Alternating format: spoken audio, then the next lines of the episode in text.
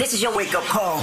Wake the fuck up. The Breakfast Club, the show you love to hate. From the east to the west coast. DJ Envy, Angela Yee, Charlemagne the God. The realest show on the planet. This is why I respect this show because this is a voice to society. Changing the game. You guys are the, the coveted morning show, but y'all earned it. Impacting the culture. They wake up in the morning and they, they want to hear that breakfast club. The world's most dangerous morning show. We in the mother, we in the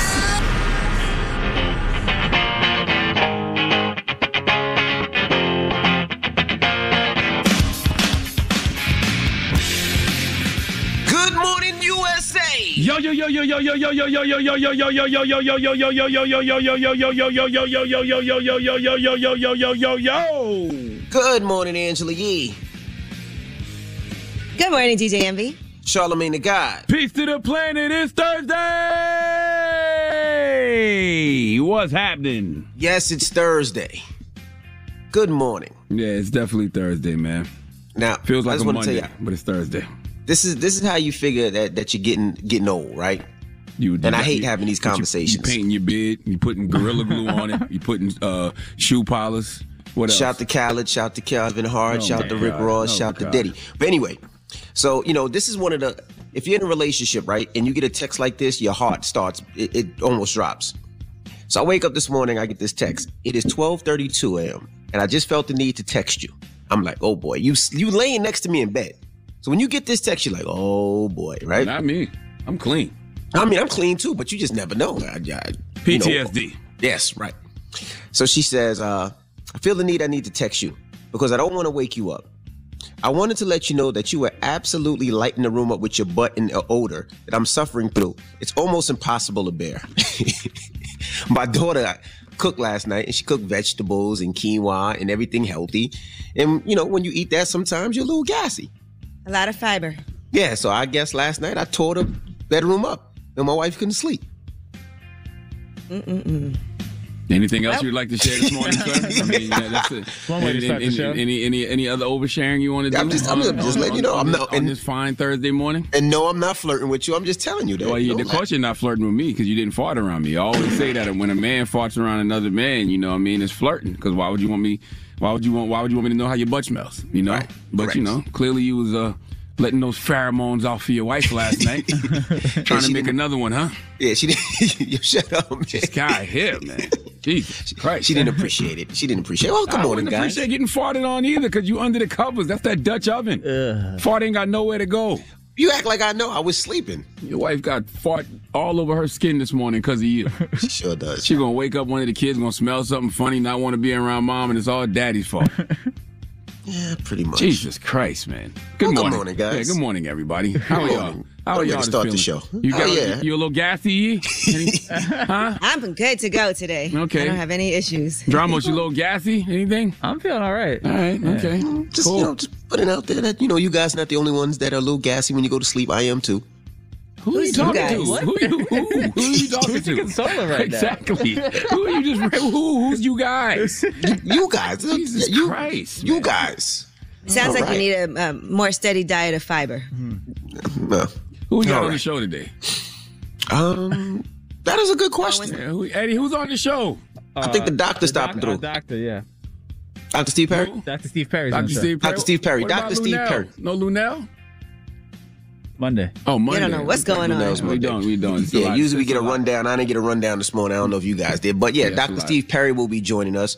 Uh, a couple days ago, uh, uh, Dr. Carl Hart was on the program, and Dr. Carl Hart uh, is uh, he is I don't want to. He's not an addict, but he talks about drug use and how he uses drug Oh my use. gosh. He's, He's you. You said he was an addict when I spoke to you, but anyway, he talks about how he uses drug He's use. He's a he's a- professor at Columbia He's an University. American neuroscientist, yes, professor at Columbia University who uh, researches drugs. Professor of neuroscience and psychology, by the way. So he researches drug abuse and drug addiction.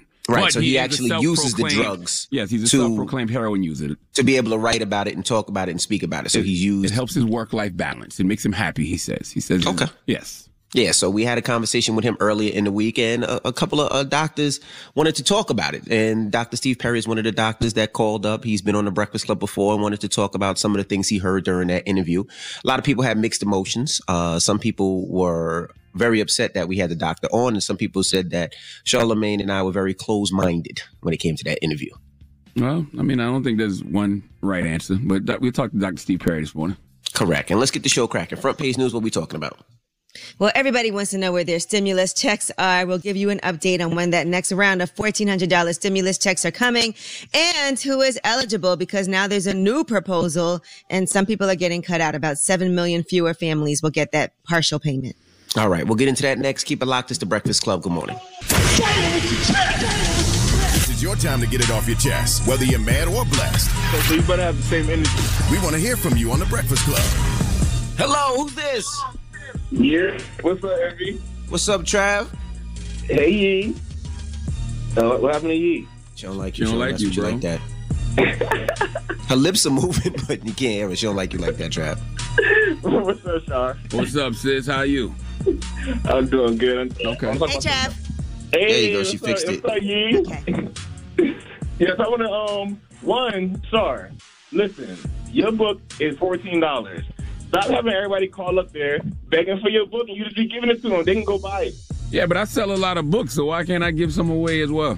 No, because everybody be calling up there begging for a book. Not everybody. You got to give everybody. Hey, man, it's all good, man. I just want people to get the information. I, I'm, I'm a New York Times best-selling author, national bestseller. I'm, I've been blessed. Hey man. Yee. Also, that caller that called in yesterday, um, the woman who was messing with the man that likes trans women and likes to, you know, mess with other men getting oral. Mm-hmm. I remember I told you, like, start telling these women, leave them type of men. Yo, don't nobody want no man who want a man. Look, Y'all nobody have- wants a man that's cheating, period. Nobody wants no man who out here messing with other men and other trans women. Like, ladies, leave them alone. You don't have to settle, okay? You do not have to settle. Yes. Yes. Yes, sir. But that's all I wanted. All right, Trav. Call up here messing up people weekend.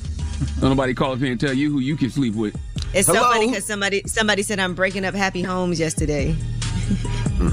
Hello, who's this? Yo, this is Nick from Michigan. Nick, from Michigan. Get it off your chest, bro. Man, I just wanted to get on here and uh, shoot out, shout out two of my artists from my city. Man, A- Ajax Stacks, A J A X Stacks on all social media platforms. He just dropped a uh, new video, and then I got to shout out um, Dosky D O U G H S K I. Both of them are making major moves. And uh, can I spit for y'all real quick? Can you what? Can I rap for y'all real quick? I mean, sure. Okay, go ahead. All right, Let me from get right Chad, into hit it. me with the first. All right, Charla, you know my name, but do you know my pain? Envy, you feel the vibe, but does it feel the same? No. Yeah, I only ask because these lame, and they keep talking out their neck like they run the game. And well, I've been a man, there ain't nothing changed. I got that crack, I bring it back just like a boomerang. Look, I'm hot, boy. I feel like Lil Wayne. And people claiming that they made me, that's a little strange. Because the fact is, this is God's blueprint. I've been dope. There's no argument. I don't see no competition. Why you crying? Only compliments. I stack my money to the ceiling. That's common sense. You got to feel that, right? The real is back. These niggas is whack. Flow nuts. Get off my. I excel where you often lack. I'm not talking apps when I tell you that I often snap. Yeah, listen, Envy, you got any more of them gas, that gas from last night? That you, Yeah, I got a little bit. I got a little I, bit. listen, I don't think you're bad. Let me take that. I don't think you're bad. I, just, I you, you- you got like one of them workroom flows, like when you're on break and you know you kind of bored and you kind of pass the day after eight hours. You're like, yo, spit something. You know what I mean? But not Yeah, like yeah, let's I go to the you, bro. studio and you know. Hey, He'll stop it, man. ain't- Keep working. Keep working, bro. It ain't even it ain't even about me, man. Look up them other two artists and just enjoy y'all day. I sent y'all some uh they videos to y'all inbox. My Instagram is Married with Children with two L's. And just look it up, man. Gee, check your inbox. I sent you a few things too. All right, King. Okay. I like your energy though. I like the fact that you're supporting other people. All right, bro. Get it off your chest. 800 585 1051. If you need to vent, hit us up right now. It's the Breakfast Club. Good morning. The Breakfast Club. I'm dialing. I'm dialing. Hey, what you doing, man? I'm dialing. I'm call, calling you. This is your time to get it off your chest, whether you're mad or blessed. 800 585 1051. We want to hear from you on The Breakfast Club. Hello, who's this? Oh, good morning, Envy. Good morning, Chuckler Man. Good morning, Enzo. Peace, King. Yeah, man. I'm going through it. I like calling you guys because you guys are my little avenue to vent sometimes. Um, yo, I, I was parked. I parked my car. Went out with wifey on Saturday night, and early Sunday morning, somebody crashed into my car and totaled it, bro, while it was parked. That's horrible. Yeah, yeah, bro. And now I'm, and it's a car. I'm a, I'm I'm a person. I've tried to do little different endeavors here and there. It was a car I was renting out for Uber or whatever. So now my little source of income is gone, and I got to go back to my nine to five grind. But the crazy thing about it is, I asked my neighbor to let me see the cameras, and he told me no. And his cameras are pointing like right towards my car. And he said his cameras are not for- for everybody, it's just for him. So you think I he hit you? To feel about that. I don't think he hit me. He's a cop actually, and his house is set up like a fortress. He's got like seven cameras outside of his house. And I asked him, I said, "Yo, I know your cameras are pointing towards my car is parked. Can I see the cameras?" He said, "No." He said, his, his cameras, his cameras is not for the community. His cameras is just for him." Damn. So I'm a bit. Yeah, damn. It's exactly right. I don't know how to feel about that. I'm pretty deflated. That's about selfish. That, so. Yeah, that's very selfish. It's pretty. That is very selfish. And I mean, but Or he's protecting himself or protecting a friend that hit your car. It's probably yeah, that's probably what he does. He's probably protecting I a don't think- friend. I don't think so. You know what happens? Where I look at, they drag race a lot. A lot of the kids be doing crazy stuff at night. I don't think that's going on. So Yeah, but he would have gave that up too. You know what I mean? If you want to help a neighbor, you'd have been like, "Oh yeah, I help you, bro." But if it has something to do with him, he ain't helping. What if the cameras aren't You know real? what? Nah, the cameras are real, bro. His house is set up like- his cameras are I'm real. just saying, for sure. Nah, his, the, his cameras are real. He got like seven cameras outside his house. He's, he's, just, he's just being selfish. When I ring the bell, he's like, "What do you want?" Like an old grumpy old man. He's like, "What, what do you want?"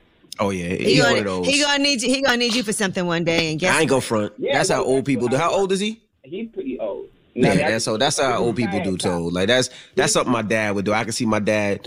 Hey, you know, somebody ringing the doorbell. What do you want? And they're like, "Yeah, I want to use your camera. Go get your own." Like I can see my dad doing that at this age. Yeah. He didn't even come to the door. He talked to me through the ring camera. He's like, Yo, "What do you want?" and I'm like, "Oh man." So It- y'all is he white or black? I need some help. Yeah, he's black. But I live in I live on the floors. I don't know what that is. In Canarsie, bro. Oh, Canarsie, Queens. Okay. I'm a, I'm a, Co- uh, Queens and Canarsie, Brooklyn. I don't I was like, that's in Brooklyn, sir. Canarsie, Brooklyn. Yeah, that is in Canarsie. He's in Brooklyn. Come on, Angela. You know what the store is. That's gonna mess up. All right. Have a good one, bro. Good luck. All right, all right, right. Hello, who's this? Yo, yo, yo, this Danny, man. Danny, man. What up, man? Get it off your chest. So I found out that my homeboy, which is my roommate, right? Uh, he he had a sexual intercourse with a transgender. So I don't know how I feel about going back home. what that got to do with you? Yeah, why does that affect you? Unless y'all dating. No, no, no, no, no, no. But it's just that, um, like, what he try to like pull a move on me? Or, like, Oh They my don't god. want your Clearly, ass, man. clearly he he don't want you, sir. You're not a transgender woman, so why would he want you? Why would he be attracted to you, sir? I mean, ain't that kind of don't that don't that mean he gay? No, You said what? first of all, does, does every woman, right, who is heterosexual want you? Right. So just somebody's gay doesn't mean they gonna want. Like, Why you worried about that, bro? He ain't want does you. have to do with anything? I don't. It just, it just, it just make me feel kind of awkward. Like I don't know. I Let me, feel let me ask you a question. Would he you might be, not even be. Yeah, he's probably not even attracted to you. Has he ever made you feel like he was hitting on you or something? Nah, but like the crazy part, So- is that you don't. He don't know that I know this. I found out. Well, mind your goddamn business. Sound like you want him to And holler would at you you. be That's what it upset? sound Would like. you be upset if he didn't holler at you? That's what it sound like. A little jealous, maybe. Yep. Hey, hey, not really, but hey, like it's still weird. But Mind said your not damn really. business, man. He's jealous. Okay, Let that man live. all right, all right. I appreciate y'all, man. I love both y'all. love you too, King. But damn, that man don't be Yeah, walking all up of a on sudden, you. because he dates trans women, you think he wants you. What does that have to do with anything? It was just kind of weird. I, I just wanted to get that out. He probably find it weird when you bring chicks back. Like, That he man, probably find he that ain't weird. never, he ain't never asked you about none of the chicks you bring to the room because you ain't got none. Uh, you trying to play with me, fella? No, No, we just talking the truth. Man, all right, whatever. you know it. All right, y'all. You you know it. You know that phone dry. Hey, hey, so, you know them DMs empty. Come on now. Man, be quiet, man. Ah! Oh, Y'all, y'all doing dirty, man. Been a rough few months. Hey, you need to call Kevin Samuel. Fi- figure out why you ain't got no ladies, man. hey, Hey, real I appreciate y'all, man. Good talk. I love y'all. I love you too, brother. All right. Get it off your chest. 800 585 1051. We got rumors on the way? Yes, and I'm excited about this Janet Jackson documentary in the works. All right. We'll get into that next. It's The Breakfast Club. Good morning. The Breakfast Club. She's spilling the tea. This is the Rumor Report with Angela Yee on the Breakfast Club. well, Janet Jackson is getting a two-night documentary event, and that is going to be on Lifetime and A and E. That should be really, really dope. I can't wait to see that. They said this filming on Janet has been underway for three years. It's going to follow Janet as her family is going through the loss of her father, who was the patriarch of the Jackson dynasty. He passed in 2018. She got the, uh, she gave the producers exclusive access to archival footage and never before seen home videos. I know Lifetime and A&E are under the same umbrella, but I just feel like uh, Janet, Janet Jackson doc seemed like it should be bigger than that. Yeah, I think so too. Well, it's a two night, four hour documentary event, so I'm excited to see it. Two night, four hour documentary. Yeah, I mean, listen, I'm I'm all, I'm, I'm here for that. I just I don't know. I feel like it should be bigger, but whatever. I'm gonna watch. All right. In addition to that, Janet, let's talk about Janet that was on The Fresh Prince of Bel Air. Now, she recently did an interview with Chris Witherspoon's Pop Viewers, and she shared that she considered taking her life after exiting from The Fresh Prince of Bel Air. Here's what she had to say. So I not only had a house, a mortgage, a husband who wasn't working at the time, but I also had a business and a baby, an infant who needed me desperately. He saved me my son because I knew I had to take care of that little boy. And Fresh Prince had not gone into syndication yet. It was hard. There were moments where I felt so broken. There were moments where I wanted to die. Did you ever contemplate suicide? Absolutely. You know, wow. I, I, saw that yesterday, and I saw folks uh, in the comments telling her to move on, telling her to get over it. That's not how trauma works, people. All right, healing is not, not at a, all. Healing's not a linear process. You could be fine in some cases, and then something triggers you. You know, years down the line, months down the line, and you have to let it go all over again. So let that woman vent, man. Plus, I feel like for so long nobody was even bothering to listen. That's very true. Mm-hmm. And just recently, even Will Smith had to sit down with her. So I'm sure that brought her some type of okay for the moment, you know, and yeah, for the moment. But I'm sure that also renewed people being like, okay, maybe this is something we should pay attention to now because they really weren't before. Yeah. All right. Now, Tiger Woods, the search warrant of his car is based on possible evidence of reckless driving. They did get a, a, search warrant to get the black box that's in the vehicle. A judge believed there is probable cause that a crime may have been committed.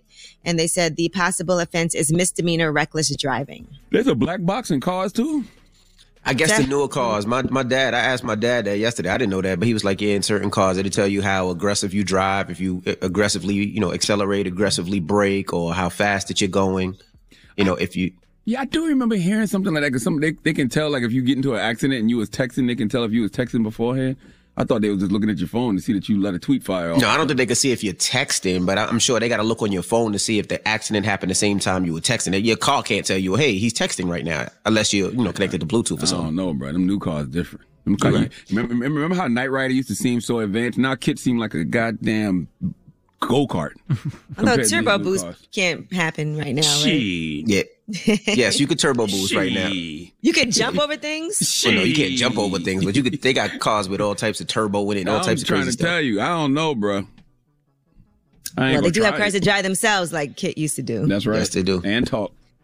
All right, now Mariah Carey's brother is now suing her for defamation. That's over claims that were made in her memoir. He says that his reputation was damaged when Mariah wrote of an alleged fight that he had with his father and that she hinted that he was violent towards their mother. And he also highlighted a passage in the book that says it took 12 cops to pull my brother and father apart. The big bodies of men all entangled like a swirling hurricane crashed loudly into the living room. I was a little girl with very few memories of a big brother who protected me more often. I felt I had to protect myself from him. And sometimes I would find myself protecting my mother from him too. Yeah, I don't wow. know if your reputation was damaged, sir.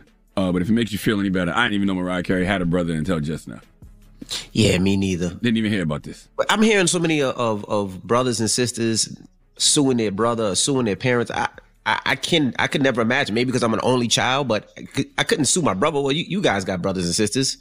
I you could- think your brother would sue you or sister would sue you? Yeah, especially if you ain't never Damn. gave, if you ain't never gave them nothing. If you ain't never, you know what I'm saying? If you ain't never kicked no money out to them, or if you did kick out some money and they don't feel like it was enough, but they see you out here balling, of course they would.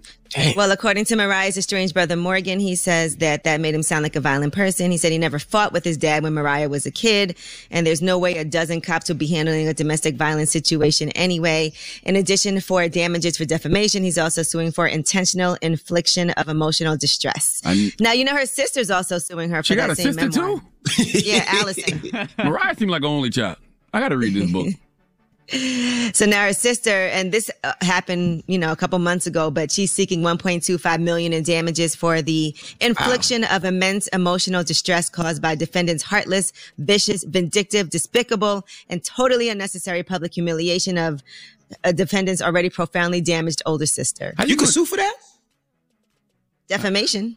I'm suing Charlemagne because he does all that that you said in that whole little sentence. He does to me. It's crazy. Well, according to Mariah Carey, uh, in her book, she said that her sister drugged her, put her in vulnerable situations with older men, and threw boiling hot tea on her when she was only 12 years old. Jesus Christ. Jesus. Lord have mercy. And she did accuse her of se- attempted sex trafficking as well. And her sister, Allison, is eight years older than her. Mariah said all that in her book? Mm-hmm. I'm gonna go read this book. Yeah, I think I need to read the book. All right. Well, that is your rumor report. I did not know she had siblings though. You can't mean, tell me either. Mariah don't act like an only child. Yeah, I mean she does. Yeah, Well, she's estranged from them, so I don't think she's very close with them, clearly. I was a Debbie Downer, ye. Damn. Oh. All right. I get it. Well, you, get- you're going to get the book. Yeah, just because you family don't mean that you family. You know what I'm saying? Like, like it's not always about blood. Like sometimes it's about principles and energy and spirit. You know, if your principles and energy and spirit don't align with a person, even if that's your blood, hey man, it is what it is. I ain't gonna You front. I can't love choose your being an only family. They always say you can choose your friends, but you can't choose your family. that's a fact. Hmm. All right. Well, we got front page news when we come back. What we talking about? New York Governor Andrew Cuomo says he is not planning to resign, even though some people are calling for him to resign. And he has answered these allegations from women who are accusing him of sexual harassment. All right, we'll get to that next. It's the Breakfast Club. Good morning. Morning, everybody. It's DJ Envy Angela Yee, Charlemagne the Guy. We are the Breakfast Club. Let's get in some front page news. Where we starting, Yeezy? Well, Governor Andrew Cuomo in New York has said that he did not know that he was making women uncomfortable. And he's explaining himself after at least three women so far have come forward with allegations of sexual harassment. I now understand that I acted in a way that made people feel uncomfortable. It was unintentional, and I truly and deeply apologize for it. I never touched anyone inappropriately. I never knew at the time that I was making anyone feel uncomfortable. And I certainly never, ever meant to offend anyone or cause anyone any pain. Now, as far as whether or not he plans to step down, as some people are calling for, here's what he had to say. I'm not going to resign. Uh, I work for the people of the state of New York. They elected me, and I'm going to serve the people of the state of New York. And by the way, we have a full plate. We have COVID. We have rebuilding. We have to do vaccines. Uh, so, no, I'm going to do the job the people of the state elected me to do. Yeah, I, I really want to know how they decide uh, who they want to resign or not. Like, it's very hard to call for Andrew Cuomo to resign if you voted and supported Joe Biden. Like, I voted for Joe Biden, you know, uh, but President Biden had more serious accusations leveled against him than Cuomo. When it was people telling Joe Biden to drop out of the race, he didn't. That he is true. He apologized and he pledged to respect women's personal space. He denied the rape allegations and he kept it moving. So I just want to know what's what's the difference with Cuomo. Like, why is Cuomo being asked to resign? And it's interesting that right now there's a mayoral race going on in New York City. And so some mayors have aligned themselves with the governor and now they're having to kind of step back and not do that at this time. So Yeah, and we'll what see how that plays and what out. about the nursing home story with Cuomo? That just went away. It's like the media forgot about those old people the way Cuomo did. It's like what oh happened? yeah, and that's something that's still under investigation too. They're doing an independent investigation on that as well. It's just not being talked about as much right now.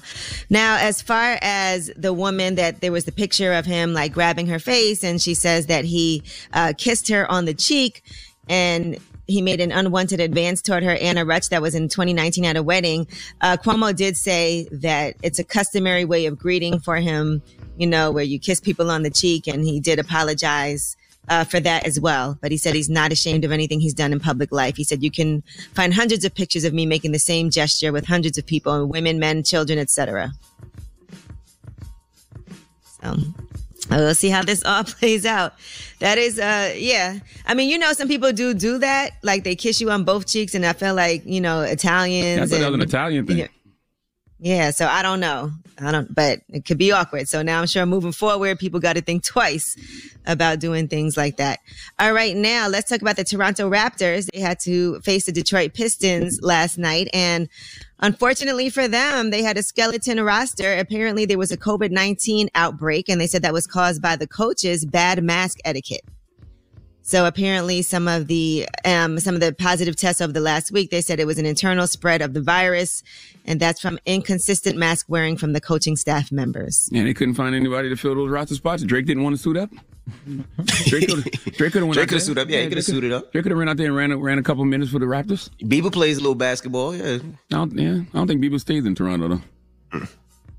All right. Well, a lot of those people who were sidelined yesterday will not be expected back for the next game against the Boston Celtics. And that is your front page news. All right. Thank you, Miss Yee. Now, earlier this week, we had Dr. Carl Hart on. last week. Last it was last week. We had uh, Dr. Carl Hart on, and Dr. Carl Hart. What what is his profession? I know he's a doctor. He's a, a professor at Columbia University, but He is What is a he? neuroscientist. He is a um, he's a neuroscientist and psychologist, and he studies the behavior uh, and neuro, neuro, neuropharmacological effects of psychoactive drugs in humans. That's what correct. So he he's a just professor at Columbia University. Yeah, so that now he just doesn't talk about it. He actually uses the drugs, uh, I guess, to be thorough with his uh, investigation and be thorough with his reports. Yeah, Yeah, he's a research scientist. So But he also says he does it for his work life balance. He says Right. there's nothing he enjoys more than sitting by the fireplace and doing a line of line of heroin. That's right. Well, Dr. Steve Perry will be joining us this morning. He heard that interview and uh, had some things to say about it. All right. So we're going to talk to him when we come back. So don't move. It's the Breakfast Club. Good morning. The Breakfast Club. Checking out the world's most dangerous morning show. Morning, everybody. It's DJ Envy, Angela Yee, Charlemagne the Guy. We are the Breakfast Club. We got a special guest on the line this morning. Yes, indeed. The brother, Dr. Steve Perry. Welcome. Hey, Blood, how y'all been? We're doing pretty good, man. How you been, bro? Having the time of my life. Hey, Dr. Steve, for anybody who you know may not know who you are, tell them who you are for, for real quick. Well, I think who- what's most important is that I'm the cat who runs schools, starts schools in the hood. Been doing that for 20 years. Uh, many of them know me, quite frankly, because of the interview I did on Breakfast Club with Puff, who we start schools together now in New York and uh, more specifically in Harlem and the Bronx. We just opened up a, a new school in, in Co-op City in the Bronx. Super excited about that. Absolutely. You know, I wanted to talk to you, Steve, because we, we spoke last week. Uh, you know, after after the, Dr. Carl Hart was up here, the good brother Dr. Carl Hart, and you you had a, a perspective you wanted to share, another another side, so to speak. And you know, for for those of us, for those of you who don't know who Carl Hart is, he's a, a, a doctor who wants to decriminalize drugs, as we all do, because people shouldn't go to jail for addiction. And he's also a person who chooses to do heroin recreationally and says that we all can do that too if done safely. What, what do you think about that, Dr. Perry? So, so context is everything, right? First of all, the the interview that you guys did was breathtaking. Like, much respect to you. That was just so compelling. I was. That's really why uh, Charlamagne and I even spoke. I just just dropped him lines. Said that was amazing. Um, and he's clearly deeply credentialed and, and much respected in his field. He talks about how he grew up in Miami and, and the like, and that's cool too. And growing up poor and being black seems like they go together like ham and eggs. So that all is there. But the context that he operates in is a overwhelmingly wealthy, white, highly educated environment. For me, I work and live in the hood. I run schools. I start schools. You don't go to the career resource center to start schools in the hood, to run schools in the hood. And in our context, what he's saying simply doesn't it doesn't equate to reality. Uh, uh, we have a school in Bridgeport, an elementary school in Bridgeport. A hundred yards away from our school is a meth clinic. A hundred yards, a hundred yards. So every single morning, like right now, like it's I'm in Bridgeport today. I can see the line forming in freezing cold outside for people trying to deal with their addiction. When he speaks of uh, moralistic uh, impressions of, of drugs, I get where he's trying to go. And again, much respect to him to, for having a different perspective, but he's speaking to a different audience. He's speaking to a wealthy, upper middle class, white, and other group of people who have access to healthcare, mental health care supports, as well as a, a family structure.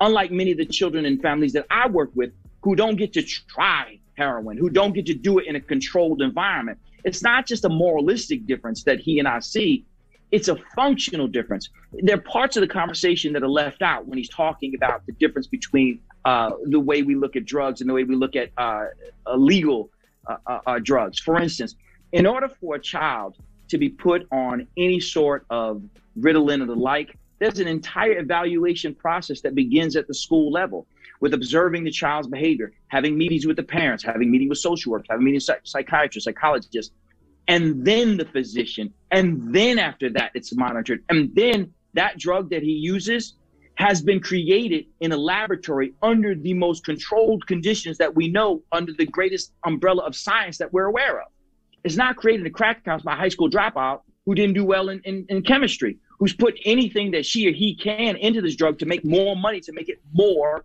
addictive. So to compare the two is to me contextually off and therefore doesn't make sense in its in its real application. Um, so I want to say this because I was trying to have an open mind, and I have seen him on the documentary on Netflix, Crack, and then I also read um, a lot of his book. I don't think he's saying, yes, use drugs, it's good for you. I think what he's saying is that people are using drugs. There's 30 million people in this world that use drugs. As much as we've done this, drugs are bad. We know that. We've heard that so much, right? People are still doing it. So, how do you make sure that they're not embarrassed to come out and say, yes, this is what I'm doing and I need to seek help if they need to seek help for that? That's how some of the message that I was getting from him was. And I don't hear him saying, use drugs. And quite frankly, I don't think he or anybody has that kind of juice that they can get on the radio and tell people to do something. They just all start changing their life to do it. That's not what I'm talking about. What I'm saying is drugs are bad. Mm-hmm. And it, one of the reasons why we work so hard to control these substances is because we understand the implications of them when they are uncontrolled. We understand how they run they they ravage not just the body of a person but a body of a community and when you do what i do which is work among some of the poorest children in the country, you don't have the time to talk about the the intricacies of the nuances of if you just use shrooms versus using some other form of psych. I mean, this is all we have. When I'm talking to my kids, I'm, I'm, when I'm in the Bronx, if I were to stand in front of my parents and say, "Okay, I want to talk to y'all about how you can use drugs effectively," they contextually they look at me like I lost my entire and then they also, and they should. Now, doctor, they also compare it to like prohibition, right? When uh, liquor was illegal. And how harmful that was because then it was toxic. The people were bootleggers were making anything, and people were actually dying from drinking liquor. So they ended up having to regulate it because people were drinking and dr- liquor's not good for you either.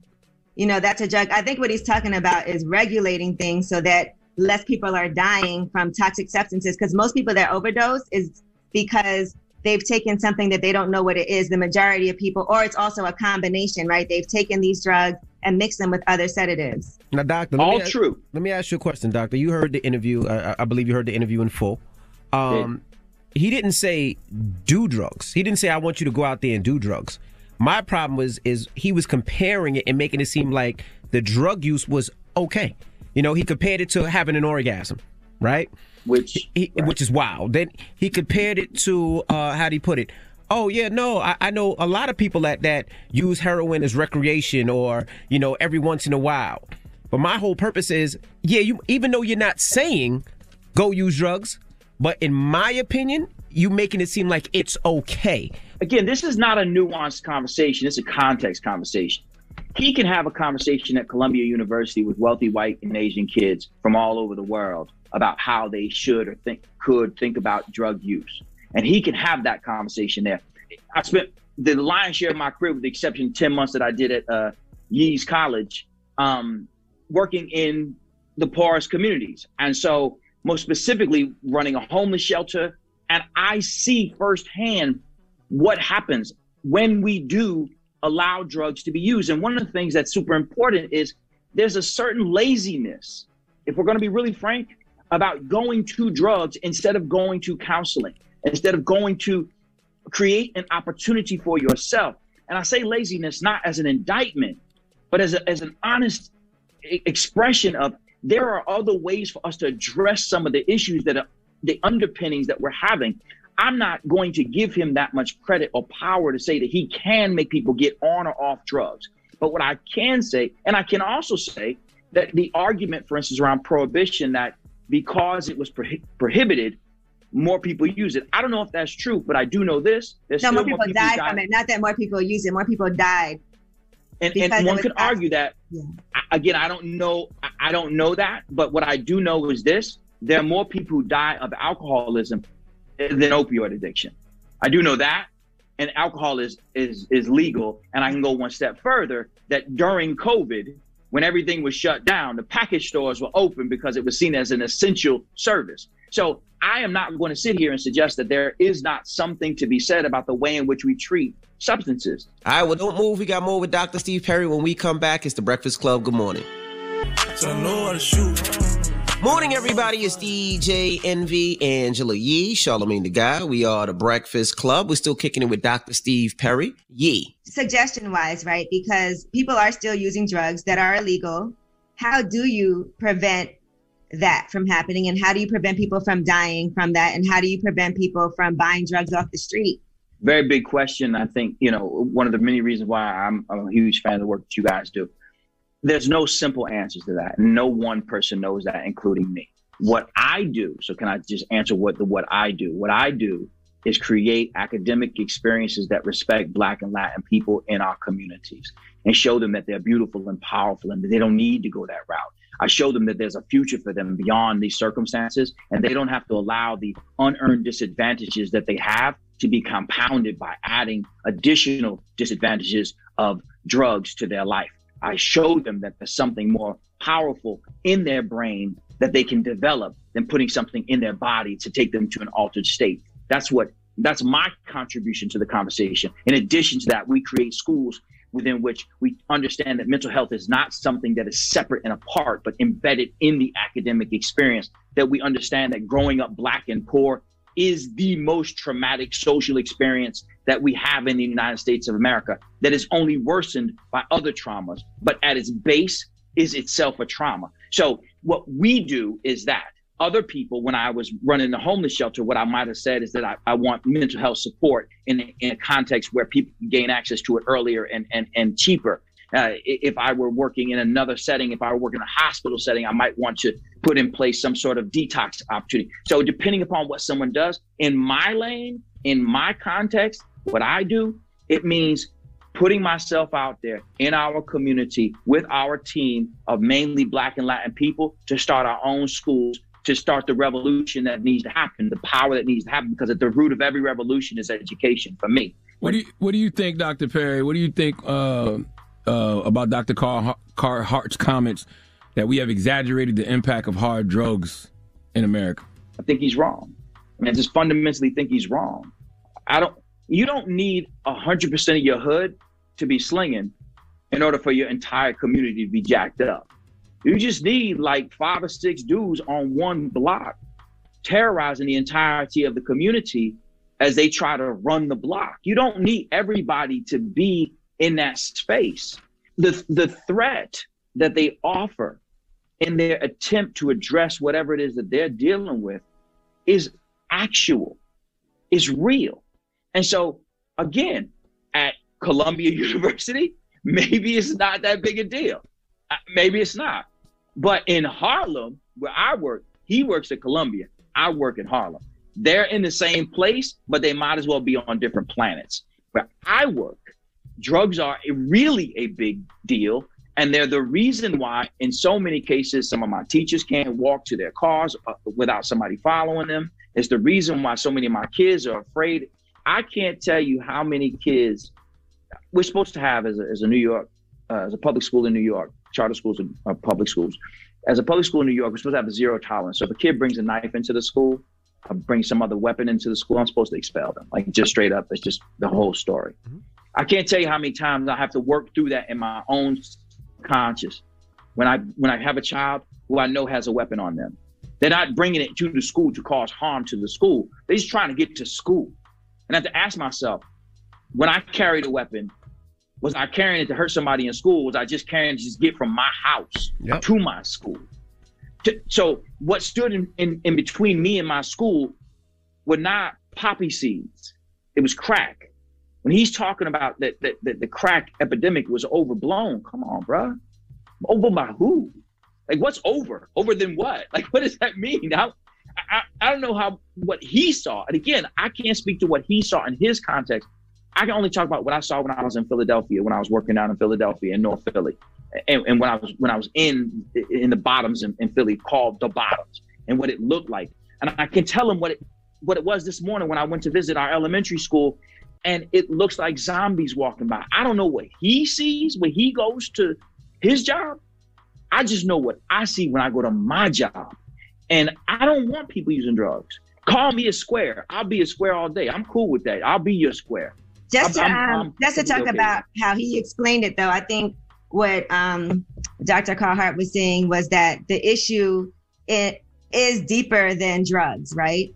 It is the communities, the people that are underemployed or unemployed, people dealing with anxiety and with depression, and then they're buying drugs off the street to try to treat that, not knowing what's in these drugs also. And then also, I think a difference in how people look at white people who use drugs and how they look at black people who use drugs because white people use drugs too, right? And people who are oh, middle true. class and wealthy use drugs also, but they're not looked at the same way as criminals and as addicts the way that black people are. All true. There is nothing that black people do other than make music and play um, play games. Where when we do it, people think we're cooler at it. Like let's just call that what it is, right? Let's just name that for what it is. But that's okay with me. I don't. I'm I'm cool with the fact that I don't want African Americans and Latin people to be elevated in our drug use. I'm okay with that. Like I'm okay that that's not a thing every issue that we face is compounded by drug use. Every issue. If racism is an issue, add drugs to it.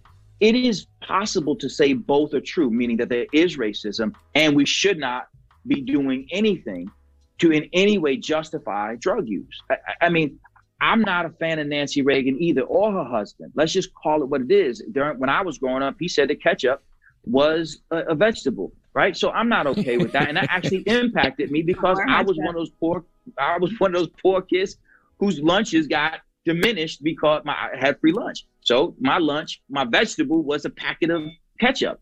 I got that. I'm, I'm all there for that. But what I also want to make it clear is that I'm not going to draw false equivalents. And Charlamagne made this point. You can't keep drawing these false equivalents like it's not the same. it, it is different. It, here's one of the many places that he and I can completely violently agree.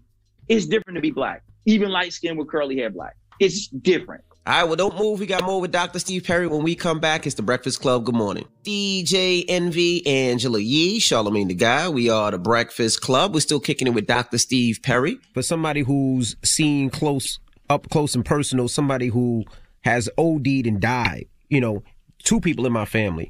When I go to these homes and I and I purchase these these effed up cribs and and I see heroin addicts in the house and strung out, and I have these conversations because you got to ask them to leave, you know, and I ask them, you know, how, and and like you said, a lot of them come from wealthy families and they can't kick it and they tried it one time and they're stuck and it's not like okay I can give up. No, it's they need that hit.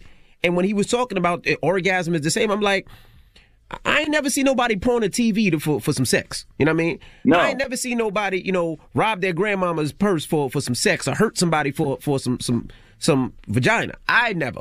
But I mean, I've, seen, I've seen it all the time for heroin and crack and coke and all a lot of other these things that the, that people are strung off of. So I, I, just I, think I don't that, even want to say that it's okay and that you can do it recreational. Like that is just crazy to me. I just think that conversation is interesting because a lot of things we've tried haven't worked.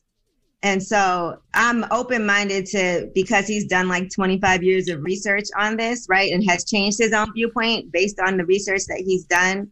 And not saying, yes, it's okay to do drugs, but like, for instance, and this is for adults, not for kids, by the way. And he always stresses that he's not saying that kids can make these determinations, but he's saying that responsible adults who are, you know, take care of all their responsibilities know like for instance, if I do shrooms, I'm not going to do a huge bag of shrooms. I know just to take a little bit. Or if you do edibles, you know I'm not going to eat 20 edibles. That's you're not gonna heroin, a, though, Yee.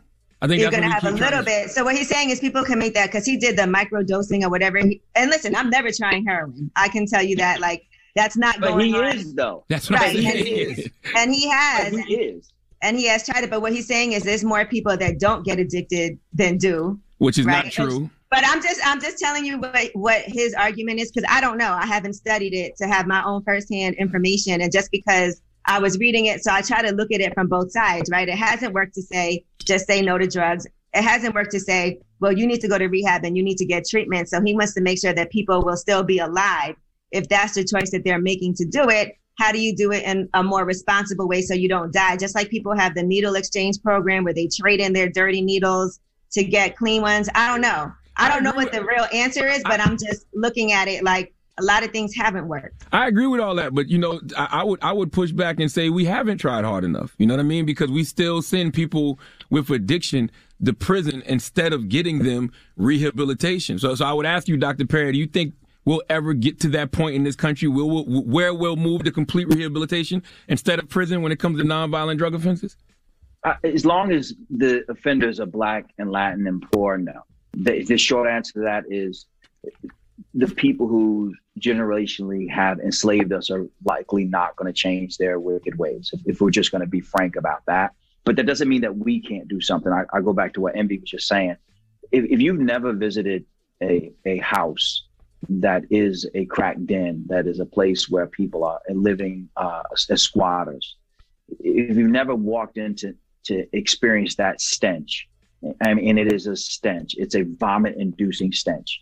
If you've never seen that, then I can completely understand why you might be able to have an esoteric conversation about it. Like you might be able to talk about changing things around the edges.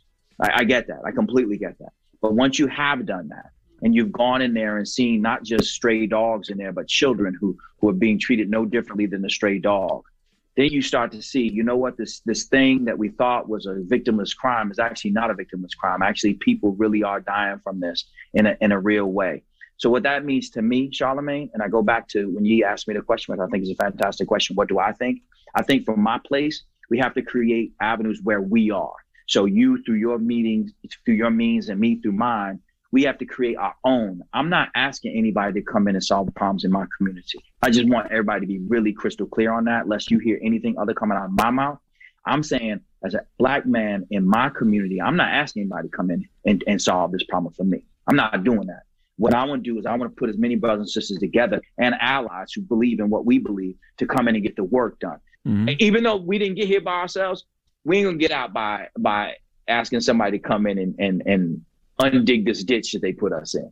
That's not gonna happen. I agree with you, and, and I agree with Dr. Carl Hart when he says we should decriminalize drugs because I, I refuse to accept the fact that people should go to prison for addiction. But I just I just can't encourage people to do crack and heroin recreationally. I don't think the black black people are in any position to, to allow that type of rhetoric to go. And and I and I don't think we should attempt to create safe spaces for folks to do hard drugs. To your point, let's get them help. Let's provide them with jobs and opportunities. Let's get, let's provide them with better mental health resources. You know, let's teach them a trade so they can be more productive citizens. Because a lot of people, man, they turn to drugs because they're trying to escape their trauma. Yeah, literally. I mean, they, they'll tell you. I mean, just mm-hmm. just ask. I'm sure Envy when you're in those houses and you say, "Man, how did you get here?" I'll tell you a really quick story. There was a cat who, um, at the shelter that I was at, that I was working at, and you know, reg- regular looking white guy, right? Like a, you know, like you just see like regular looking white guy, like whatever. Not anyone, not losing, hadn't lost any teeth. He lost everything because of drugs. And so I asked him, how did you lose everything? Like, it, it, like he said, well, you know, it just became a thing over time. I worked to get high. Like I worked to get high and I had a small business and what have you. And so I said to him, if I took you to Alaska and dropped you off away from everybody, would that be what you need? He said, no. He said, I'd find a way to cop. He lost his kids. He lost his business. He lost his spouse. He lost his house. That doesn't happen to to your point earlier, uh, Charlamagne, because you're trying to chase some tail. Ain't nobody losing everything because Oh, they're trying to get with some Yeah, that- envy. yeah. It- you ain't you ain't getting just because you're trying to get some behind. You ain't losing everything behind that mess. I don't care how cute she I don't. I don't think we can deny that drugs are really harmful, and for a lot of people. But do you think there are people who use drugs that can still function in society and 100%. work and be responsible? Hundred percent, hundred percent, absolutely. There are people who do things. I mean, look, Willie Nelson has been high since we were kids, But it's right? weed. Right. Uh, so let's just stay there.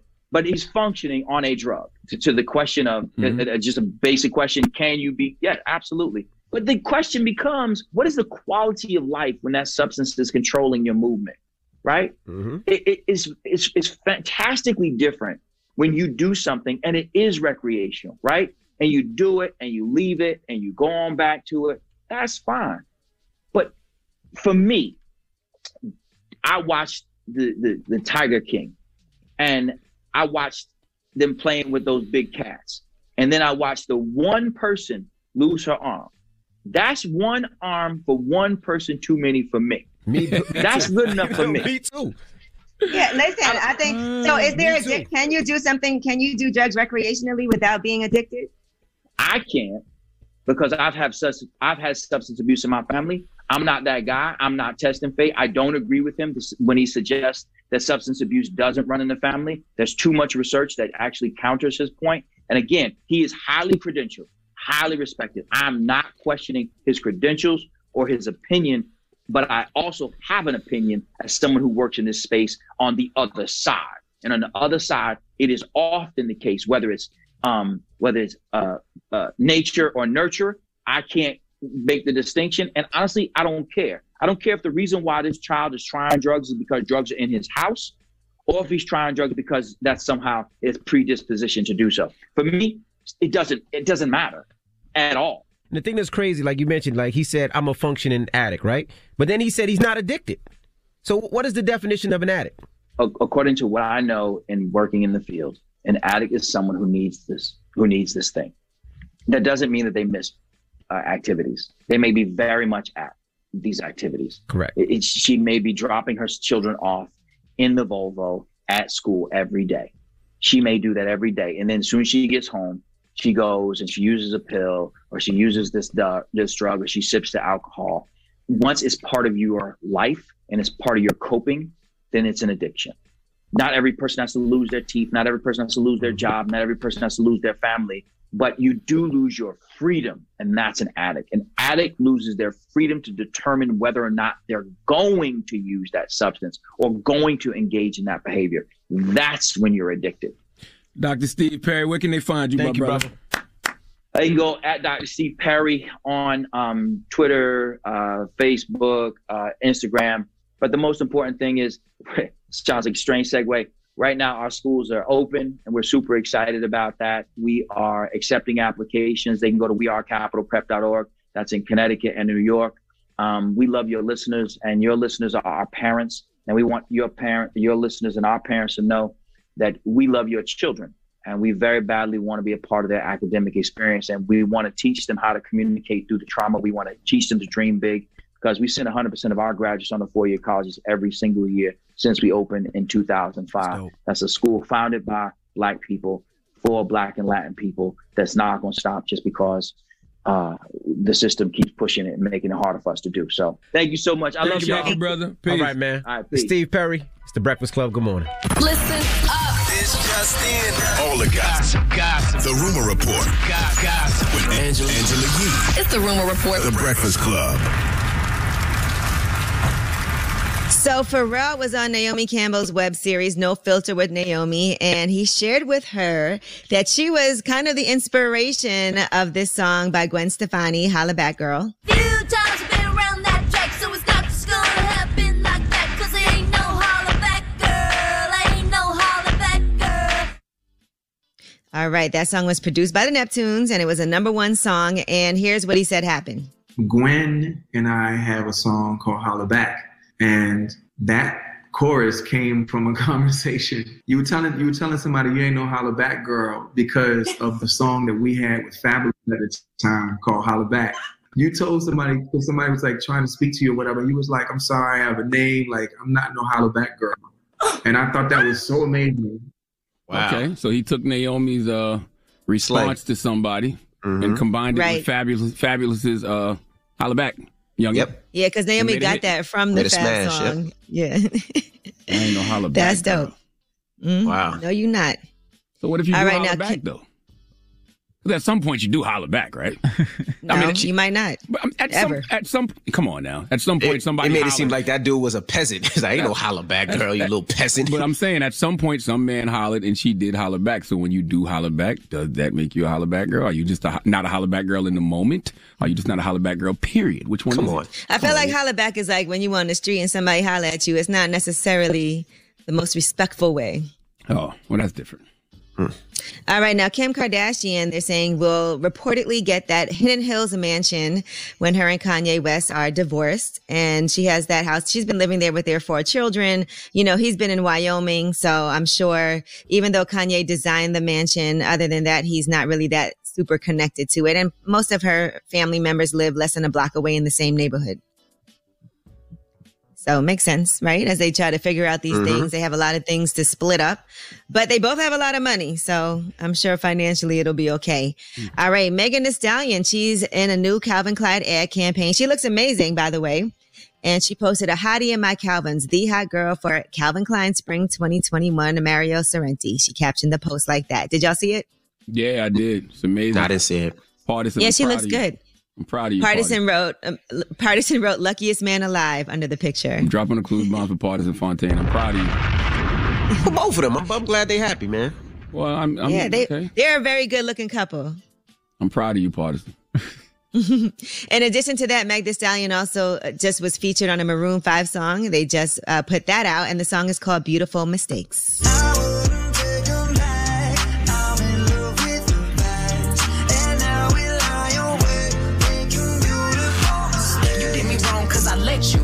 You. I like my situations beneficial. Doing something different got me looking stupid. The only way I'm coming back to you is if you're dreaming. Lucid. Maroon, who's Maroon Five? They're, they're, You know who Maroon 5 is. You stop it. they, they're a big deal, right? Yes, they are a big deal. They, um, Cardi did a song with. Uh, Who? oh wait, no, was it? Was it? Cardi? did a song. Chris Martin. Yeah, she did. Chris Martin is the lead singer of Maroon Five, right? I rock with you, yeah. I will yeah, say yeah. yeah, yeah. Chris Martin. Yeah, I heard. Yeah, I heard of them. Chris Mhm. Martin. He's the guy. He runs Maroon 5 Mhm. Yeah. yeah. Okay. Yeah, yeah, yeah, yeah. It's, it's Chris Martin. All right, now let's now let's talk about Page Kennedy. He's been on the Breakfast Club before. He has a new album out called Paige, and he's also on the Netflix series The Meg and an upcoming series called The Upshaws with Mike Epps. And he was on lip service recently, and I didn't know that you can get an STD without even having sex. Here's what he said happened to him. But the first time I got burnt, I didn't even have sex. I literally was just basically dry humping this girl. She had her panties on. She wouldn't let me. F- I had my drawers on, and I guess her secretion through her panties and through my drawers is what caused it. And the sad thing about it is that's not even the only time that that happened. Um, I, I don't want to call y'all him a know that? So liar. everybody be safe out there. I'm, I'm not gonna call him a liar. I'm not gonna call him a liar, but Man, you are a liar, No. and you've always been a liar. I'm not gonna, I'm not gonna call him a liar. I'm just gonna say I'm not the highest grade of weed in the dispensary. I'm not the strong, strongest Avenger. If any Doctor Strangers are out there that would like to comment on my page and let me know if this guy is telling the truth, can you actually catch a STD without having sex? Bro, please inform me. he said it twice. He said he caught it twice. Uh, no, he just said it's not the only time. I don't know how many. Oh, oh yeah, I oh. thought sexually transmitted diseases had to be transmitted through sex. So Now, if if But I had guess if sex- there's some, if there's if it some was crabs, though. secretions, if there's some secretions, I'm not right? listening to y'all. Y'all not doctors. You can still, if if her secretions don't listening secretions to y'all. I'm not listening to y'all. enter through the little hole you guys have. It sound like he's just making content for the podcast. I'm not listening to y'all. I need to talk to a doctor. doctor, doctor, paging doctors. I need to talk to you. Let me know. Sounds crazy. If that's true. I just want to know for But be careful, reasons. everybody out there dry humping, thinking they doing something. Nothing really. It could maybe happen. I don't know. All right. Well, that is your rumor report. I All will almost bet money nobody's ever gotten an STD from dry humping. He did. All right, D. No way. I'm gonna sell All you right. that. I'm gonna sell you a bridge in Brooklyn soon, bro. Watch. Just give me a minute. give me a minute. I'm gonna sell a bridge in Brooklyn soon. Who you giving the donkey to, man? Uh, four after the hour, we need Greg McDermott, uh, the head coach for the Creighton University. Um, I don't know what their mascot is. We need him to come to the front of the congregation. We'd like to have a word with him. It's a teachable moment for white people. All right, we'll get to that next. It's the Breakfast Club. Good morning. Just don't be a donkey, because right now you want some real donkey. donkey, It's time for Donkey of the Day. So if you ever feel I need to be a donkey, man, hit me with the heat hop. Did she get donkey today? Please tell me. I have become donkey of the day. The Breakfast Club, bitches. You're a donkey. Yes, Donkey today for Thursday, March 4th goes. God damn it, it's March already. It's March 4th. Lord have mercy. Donkey today for Thursday, March 4th goes to Greg McDermott. Now, who is Greg McDermott? Uh, he is the head basketball coach at Creighton University. He's coached there for 11 years, and if I'm not mistaken, he's the reigning Big East Coach of the Year. Now, for the past few years, We've been in a reckoning in this country. Okay, the old ways of this world don't serve us anymore. I mean, they never did, but the power structure was such that none of this stuff was truly challenged. Therefore, it was never changed. Okay, women are holding men accountable for, you know, their sexism and uh, misogyny and LGBT community is holding people accountable for, you know, their homophobia and transphobia, and black people are holding America accountable for white supremacy. Beautiful things. Okay. Uh, and listen, things have been one way for so long that a lot of our behaviors come from our unconscious mind unconscious mind, as far as I know, uh, stem from Sigmund Freud's psychoanalytic theory of personality. And the unconscious mind is defined as a reservoir of feelings, okay, thoughts, urges, and memories that are outside of conscious awareness. Okay, Sigmund Freud believed that the unconscious uh, continues to influence behavior, even though people are unaware of, you know, their underlying influences. So America has been one way for so long, and we've been influenced by this, whether we know it or not. So our language, our behavior, it's usually a reflection of of the systems that we have been a part of. And if you're honest with yourself, man, oh man, have we been taught wrong? Okay, so we have all had to unlearn certain things, and that's great. It's great. We all make mistakes. It's how you respond to the correction that shows the level of your character. There is a reason why you do what you do, and it's an important day in your life experience when you discover that reason. I'm bringing all this up because Greg McDermott made a mistake.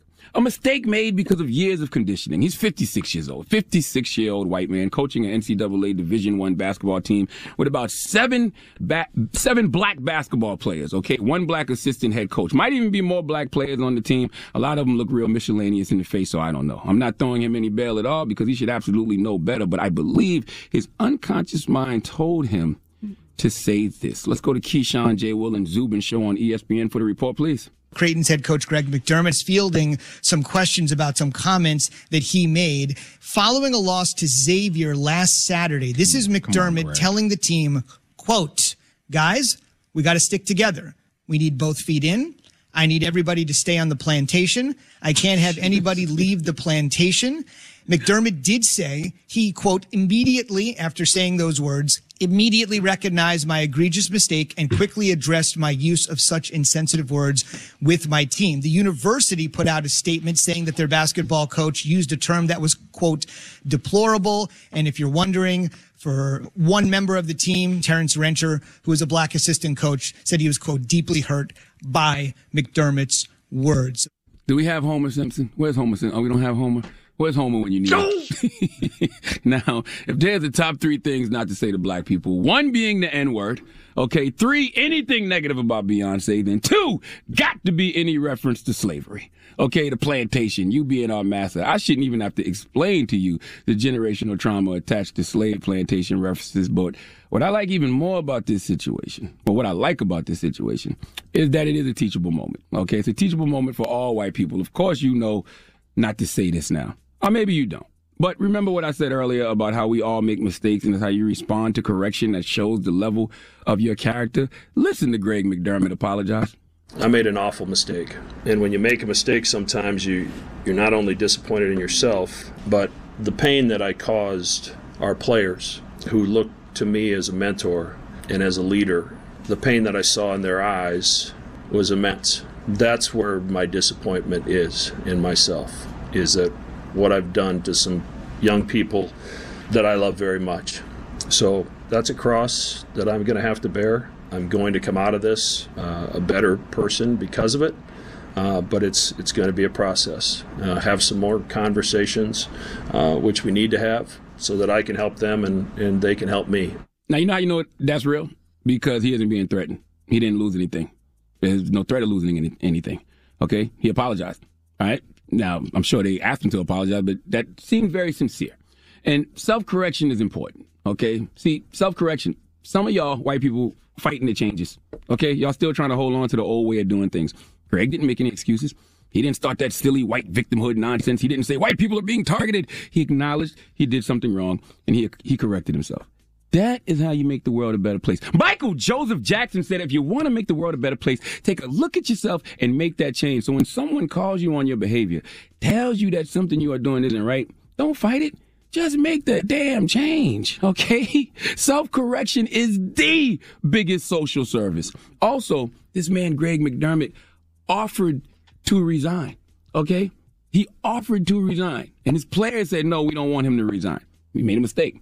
I don't, I don't think he should resign either. He just made a mistake. He should be held accountable and he should change and he should use his privilege moving forward to correct other Caucasians. I want someone of his character being the master of other white folks. And he has a great lesson to teach his players now. See, everybody thinks mistakes are the first steps to success, but the real fact is the correction of mistakes is the first steps to success. Learn that, you will manifest a better life for yourself and others. Uh, please give Greg McDermott the sweet sounds of the Hamiltones. Oh, now you are the oh, donkey of the day. Ooh, you are the donkey of the day. Yee-haw. All right. All right. Well, thank you for that donkey today. Yes, ma'am. Up next, Ask Yee. 800 585 1051. If you need relationship advice or any type of advice, call Yee now. It's the Breakfast Club. Good morning. The Breakfast Club. Need relationship advice? Need personal advice? Just need real advice. Call up now for Ask Yee. Keep it real. Hey, it's two of y'all on the line right now. This is for Ask Yee. You guys have similar problems, so Yee's gonna try to bust it both down for both of y'all, all right? Okay, okay. So who's going first? I guess I'll go first. Let's have a conversation. okay, so this is where where I'm at. Me and my boyfriend, we've been together. I'm 28, um, and we've been together since I was 13 years old. We have three children together. Um, but he has a drinking problem, and this drinking problem has developed, you know, maybe about seven years ago. And at that time, you know, our son, you know, he was injured in a car accident due to, and he has a traumatic brain injury. And of course, those um, type of wounds take a long time to heal. I'm still dealing with it myself. And you know, for the most part, you know, he's been it was bad, then it got good, then it got bad again, and now it's like really bad again. So my question is, you know, at this point, you know, and it got so bad to the point. Well, let me back up and say it got so bad to the point that he drove me in to becoming an alcoholic as well. But last year, I took it upon myself to change my life. I don't drink anymore. You know, I don't. I used to smoke cigarettes, nasty habit. You know, but I don't smoke. It's been a year since I've smoked cigarettes, a year since I've drank liquor or whatever, and I realized, you know, that we were going down a, a dark path. So now I've been trying to lead by example. You know, so basically, what now that I've changed and he doesn't want to change, I'm at this place where I'm like, do I leave him, you know, to um keep So you don't be- so he's yeah. so he's not taking me back or you know because i've always been you know a hustler you know i am the breadwinner of the family you know and i never let him know that or anything like that but you know i feel like with him you know having this problem he's dragging me down All right, yeah, that's Yeah. scary. well, my situation is pretty much the same. Either I, I'm just not a drinker myself, but my husband he's been drinking in and out of the hospital for pancreatitis for like um three or four times. Different doctors over like maybe five different doctors told him to stop drinking, but he he'll stop drinking when he leaves the hospital, but he'll eventually start back drinking. And I'm like, you know, you don't supposed to be drinking or having that. And he's like, oh, I'm, gonna, I'm gonna be okay.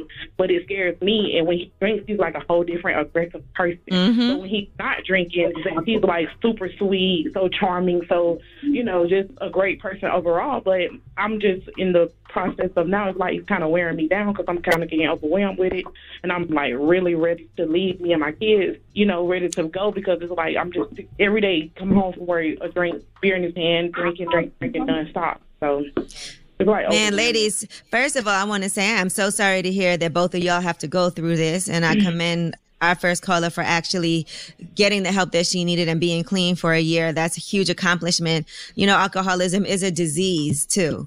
So that is a, a addiction that somebody has to want to get help. And like you guys have both stated, it doesn't seem like these men are trying to seek the help that they so desperately need. Have either one of you ever tried to do an intervention? Yes, I actually go to my counseling. Um, I, my counselor referred me to someone who I can actually have him to go see. I scheduled the appointment, but the day of the appointment is like, oh, I don't need counseling. Um, I don't need to go to rehab. I'm good. I I can do it on my own. I can stop. Or he just seems like he's not an alcoholic, basically. But all alcoholics think they're not alcoholics. So Right. The first step is admitting it. Exactly, Exactly. That's exactly how I feel. You know, I, I've come to him and I've told him, you know, that, you know, you're an alcoholic, you know, and you need help, you know, look what you're doing to me and the kids, you know, and I experienced the same thing, you know, where he's like, you know, very nice. He's himself when he's sober, but when he's an alcoholic, it's just, it's different. It's so different. And I would highly recommend getting an expert that can actually help you set up a real intervention, right? Where you have family members, close people that can actually sit down in the room and help be supportive, but also talk to this person, talk to your, your husband, um, about how this is tearing the family apart. Because again, they have to know that they have a problem and they have to want to seek help. And again, it is a disease. So while you do have to be supportive, you also can't cover up his problems for him. Do you guys still have liquor in the house? No, I don't drink at all. So I don't carry any of that in my home. But he'll go back and forth to the store all day to buy the the what he wants. Yeah, and it's to the point that he'll get on the bike. I don't because he don't even have a car no more because he got a DUI, and he'll get on the bike. And I tell him, oh, "You're not driving my car." And if he asks me to stop at the liquor store, I hit the gas. All right. Well, listen, I want to direct you guys to American Addiction Center dot, centers.org, and they'll actually have a lot of resources on there. You can even chat online with somebody that is confidential so that they can help you figure out what type of help you guys specifically need. But I do think, you know, maybe set up an intervention, not just with the pastor, but with family members. Maybe the pastor also can come in, a therapist, somebody that can actually lead this conversation. An expert, like I said, it's not easy. And this is a disease and it's something that they have to mm-hmm. want to say, okay, I'm going to take, and you know, it could happen at any time. That's why you have to be optimistic and have to keep on ingraining this message into someone's head until they finally hear it because it could end someone's life, you know? And yeah. again, for yourself, Yeah. I don't want you guys, this is a heavy burden on you as well. Very. And I I don't want to tell you I can't tell you to leave somebody or what not to do because I think the guilt that you might feel if you did, but again, you cannot uh, you know make excuses for for him. But I do feel like you need to get that professional help. You can call 888-998-2605. You can go online to americanaddictioncenters.org again, get that treatment that you need and figure out what it is that you can do, some actionable steps that you can take because it is a disease. So help is available. You can speak to somebody for free and then find out what you need to do. And it's all confidential. And they have public health agencies that deal with this also. You can also call um, 1-800-662-4357 and you can get some substance abuse treatment. But this is a serious issue. So that's why I want you to talk to somebody that's an expert in dealing with this. Yes, ma'am. Well, I appreciate your advice, and you know, to the other lady, just hang in there. You know, I'm here with you in spirit. Definitely. Thank you, thank you, Angela. Yee. I appreciate it. Thank you, ladies. I'm praying for them. Ask Yee 800 585 1051 if you need relationship advice. It's the Breakfast Club. Good morning. I'ma keep it real with you, with you. Get some real advice with Angela Yee. It's Ask Yee. Morning, everybody. It's DJ Envy Angela Yee, Charlamagne the Guy. We are the Breakfast Club. We're in the middle of Ask Yee. Hello, who's this? Ashley. Ashley, what's your question for Yee? I've been with someone for years, and my children have known him also for years since they was like three, and uh, they're older now, and they're to the point where they're calling him dad. And their father, who just got in their life because of court purposes, feel as though they shouldn't be calling him dad now, and that they should stop. Stop. How old are your children now? Um, nine. How old are you? This is terrible. You sure that's yours? That's the bigger problem. You sure that's yours? Yes. Lord have mercy. I be doing the same thing though. But I'm a dad. Dads can do that. I don't think mothers should be allowed to do that. One of us got to know how old the goddamn kids are. Well, we know social security numbers, birthdays, all this stuff. The numbers are flying all over the place. Yeah. So it's like six years. You've been with this man for six years. Yeah. Okay. And so the children are comfortable calling him dad, and they've done that on their own. Yes, on their own. We sat down and talked with them, um, see how they feeling. But me and him both talked by ourselves when my daughter first started um, calling him dad. And then he said, "Well, we're going to wait and see if she's going to continue to do it, and then we're just going to see how it's going to go from there."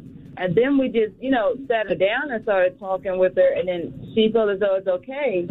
And we kind of started setting some boundaries in our house because he also has children, and we bring our children together so that no one feel like a black sheep because that's a, a big generational thing that seems to be in families. So we don't want none of our children feeling uncomfortable, but they don't. Which Right. we thank God because we're we're bringing them together. And I will say, just based on other families I know that are blended families, you kind of have to let the kids lead the way and they feel most comfortable in these situations if that's what they're comfortable doing and you guys are, are okay with it. But I do think it's important that they know what the relationship is, right? They do know they Yes, have a father, a biological dad, but he's been raising them as he should if he's with you, like they're his children too. Because when you're with somebody Right. that has kids, that's like those are your kids too, and you never want them to feel different than his biological children. Right. And this is the um, thing that just really bothered me is that their biological dad, when I go to him for things for the children, he feels as though that my fiance ought to be doing it because he's the one that's there, but he doesn't want them now to be calling him dad. And I'm just like, well, how you don't want them to call him dad, but you don't want to do nothing for him? Yeah, unfortunately, it's not even up to him at this point. You know, this man has been doing a great job and the kids feel comfortable calling him dad. And he's planning, I assume, to be in their life, right? You guys are planning to be together for the long haul. Yes. And so that's what they're comfortable with. And unfortunately for him, he hasn't been there and he still can be their father also. He is their father and he should still Yes, act we don't accordingly. discredit him for anything. I feel as though I'm a we're adults and everybody done been married before and dealt with this kind of thing. And as a as parents and co-parents, and everybody should respect each other's wishes and boundaries and everything, and don't discredit the other parent. It's just a lot with him, and we try to make sure everything is mature, but it's always a Yeah. problem with him. It sounds like he, you guys might need to do some. He might need some individual counseling, and then maybe there's some type of um, parenting counseling that you guys can do together so that y'all can function. Actually, we had Just- when we when we went to court. The judge seen what was going on and seen how he was reacting, and he sent us to co-parenting classes. Right. Did that us. help? And it's, no, not on his end. No. Right. So well, listen, I will say this. It would probably be hurtful to the children if you try to go to them and say, oh, you can't call the person who you look at as a father figure dad anymore, especially if he's okay with it, you're okay with it. And at some point, you know, their biological father is going to have to step up and he's, there's nothing he could really do about it. And he should be grateful that somebody has done a great job and that you're with somebody that treats these children so well. Absolutely. And I feel the same way. And I just, I always try to let him know that no one discredits him or no one takes who he is from our um, our children. And it's just nothing Right. more that I can say. I just wanted to make sure as a woman that I was doing the right thing. And I just Right. sometimes as a female we don't we don't see a man's side or understand his feelings. So it's okay. I feel as though it's okay for a female to ask another female or a guy. Just make sure that Right. you're not out of line. No, you've done everything that you can do and you're respectful to him as a dad. You're not denying him any of the privileges that he has as their biological father, but whatever is best for the kids is what should be best in this situation. It's not about how he feels and hit, and we take that into consideration, but it's bigger than him. It's about the kids. Yeah. Absolutely. I appreciate y'all. I just want to let y'all know me and my kids listen to y'all every morning on our way to school and work. So Do you call your you man so much. daddy? Do you call your man daddy also? no, I do not. The only Okay, rea- just wondering. The only reason you letting these kids listen to this adult programming is because you don't know how old they is. Stupid. so, so well, think- and my kids are very mature for their age, and it's so weird. But They know that my daughter, she loves to uh, guess what race it is. That's funny. she goes, she tells me stuff that goes on in school, and she goes, "Mom, guess what happened in school today?" And then she'll tell me, she's like, "But guess, Guess what? Race. That's funny. I love it. I love it. Thank you very much. All right. Ask E. 800 585 1051. We got rumors on the way? Vanessa Bryant, she is talking about finding strength after Kobe and Gianna's tragic deaths. We'll tell you what she had to say in this exclusive People interview. All right. We'll get into it next. It's The Breakfast Club. Good morning. The Breakfast Club. This is the Rumor Report with Angela Yee. On The Breakfast Club. So listen up. Well, Drake has confirmed some new music coming, and that music will be coming out. What's today? The fourth, the fifth. Tomorrow. So tomorrow. Yes, he put Friday midnight, and he shared some artwork for Scary Hours too. Mm. I Certified mean, Lover listen, Boys coming soon. I- feeling I- like I do. I I do like when Aubrey uh, says "scary hours." Why? I just do. That's when he puts out his best work. That's when. Uh, that's when somebody's pissed him off. All right. No, I can't wait to hear some new Drake music. All right. Well, Vanessa Bryant is on the cover of People magazine. She's featured on the magazine's Women Changing the World cover. And she talks about how her daughters have helped her cope with the family tragedy. They've gone through a lot together. And she said, the pain is unimaginable. You have to get up and push forward. Lying in bed crying isn't going to change the fact that my family will never be the same again. But getting out of bed and pushing forward is going to make the day better for my girls and for me. So that's what I do. Okay. Always sending prayers and love to Vanessa. That has to be Absolutely. one of. Always. I couldn't even imagine that type Yep. of pain. Her daughter, her husband, but she does have her girls that give her the strength that she needs. So make sure you pick up that People magazine. All right, now Square has acquired a majority stake in Jay Z's Tidal for two hundred and ninety-seven million dollars. Jay Z will retain his stake in the music streaming business, but he'll also join Square's board of directors as part of the deal. So Wow. through this deal, Jay Z entitles other shareholders, which include Beyonce, Madonna, Rihanna, art, uh, you know, a lot of different artists, will continue to own their piece of the business, but that business will operate as an independent division within Square. Yeah, I mean, it's a lot of different uh, things that are impressive about this deal, but you know, the fact that the artists who were down with Tidal from the beginning are the second largest, you know, shareholders of this deal. Man, dropping the clues bombs, big boss things, you know. Hove had a good couple of weeks.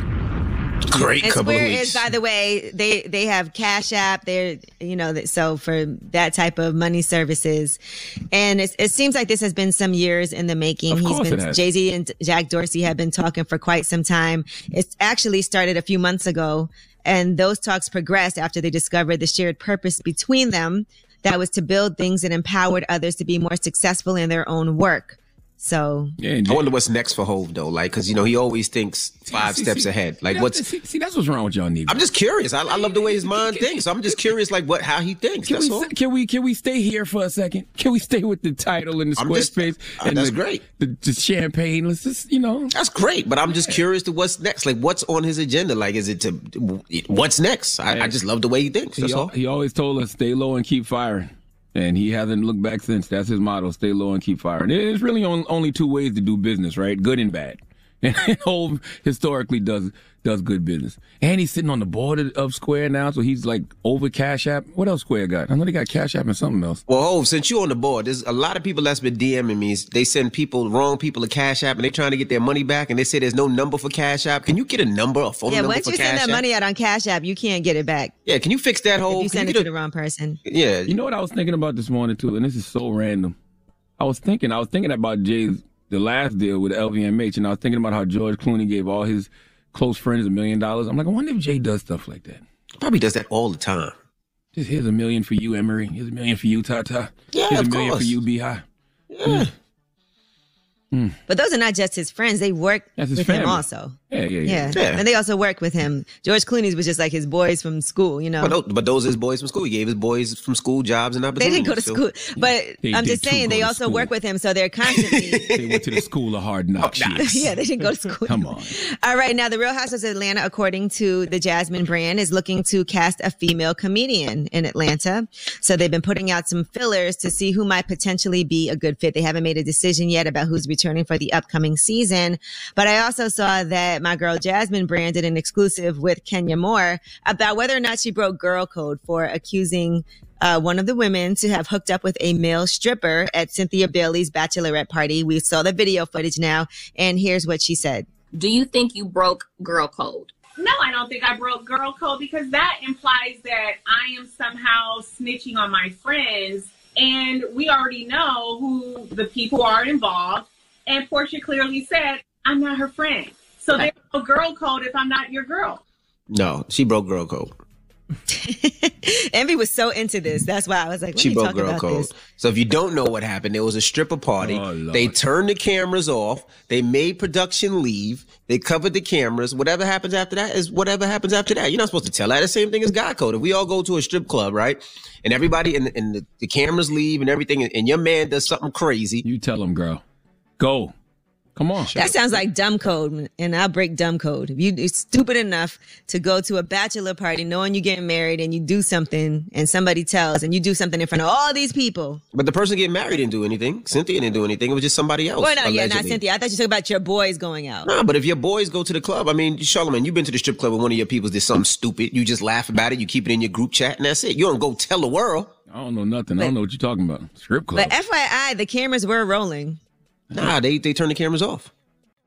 I saw some video footage. Nah, they turned the cameras off, and it was supposed to be just I the heard girls. Girls, girls, girls, relax. It's I'm not sorry. that serious. I'm sorry. ladies. I'm sorry. I don't know what I you said, and there's what there's and definitely some footage out there. Nah, they were they turned they turned the cameras off. Yeah, don't let that bitch talk to you like that. Yeah. what you just called me? Okay, now This listen, is t- listen. You honey, might know more about t- The Bachelor, sir. But if you look on the Jasmine brand, you can see video footage of, and you know you're in a place with this. Can you have mics on? Come on. They cut the cameras off. The camera's supposed to be cut off. You a they chatty covered, whore. Supposed to be. They cut. They All right, covered now- all the cameras. You a chatty whore. And Ralph Lauren has launched a new clothing rental service, Mm-hmm. and that's for Lauren Ralph Lauren. So it's kind of like Rent the Runway, where you pay a monthly membership and then you can get unlimited swaps and complimentary shipping. So if you want to just rent some clothes, you get this monthly membership fee, and then you can just pick whatever you want from these 600 different pieces and then send it back, get something new. And then once you use something like a few times, they retire it and they actually donate them to Delivering Good, which is a nonprofit benefiting at risk families and children. Yeah, I mean, it's smart because you know he know the streets about to open back up this summer. You know, people people money a little low. They might need to rent a little outfit to be out here in these streets for the hmm. summer. All right. Well, that is your rumor report. All right. Well, let's get to the mix. Revolt. We'll see you tomorrow. Everybody else, let's go. I saw some video footage. Nah, they turned the cameras off, and it was supposed to be. Everybody is DJ Envy, Angela Yee, Charlamagne the Guy. We are the Breakfast Club. It's Women's History Month, and what we doing, Yee? Well, today we are celebrating Claressa Shields. You know, she has an MMA fight coming up this summer, but tomorrow she will be fighting. She's been trying to get a fight for a while. Like I said, she's 10 and 0, and she is the fastest boxer in history to win titles in three weight divisions. But for some reason, people weren't trying to show her fight.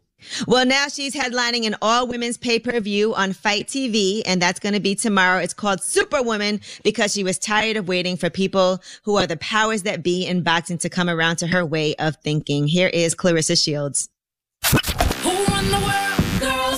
It's Women's History Month, and we're celebrating the most influential women in history. Check out this phenomenal woman. When we when we talk about the minute of rounds, women boxing didn't put those rules down for us to fight two minutes. The men did that. So, and I feel like they did that to keep us at our pay wages to where we don't make as much as them because we don't fight the same time. So what I'm saying is not that we're not worth the same thing now, but we are willing to fight three minute rounds for 12 for for 12 rounds to even the playing field to where when we say we want equal pay, we're also putting in the equal work. I just don't think that two minutes is enough, and that's where they look at the lack of women's boxing and say, oh yeah, like yeah, they're boxers, but they're not as great as the men. We are as great as the men. I know for a fact that I am. Women's boxing is on the forefront. You know, like we're not in the shadows anymore. We need to have our face out there to where people can like like, like the young girls can see like we have things coming up.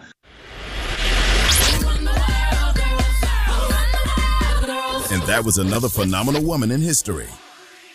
All right, well, let's make sure we all purchase that pay per view tomorrow night and show some love and support for Claressa Shields. At just 25 years old, she is already legendary.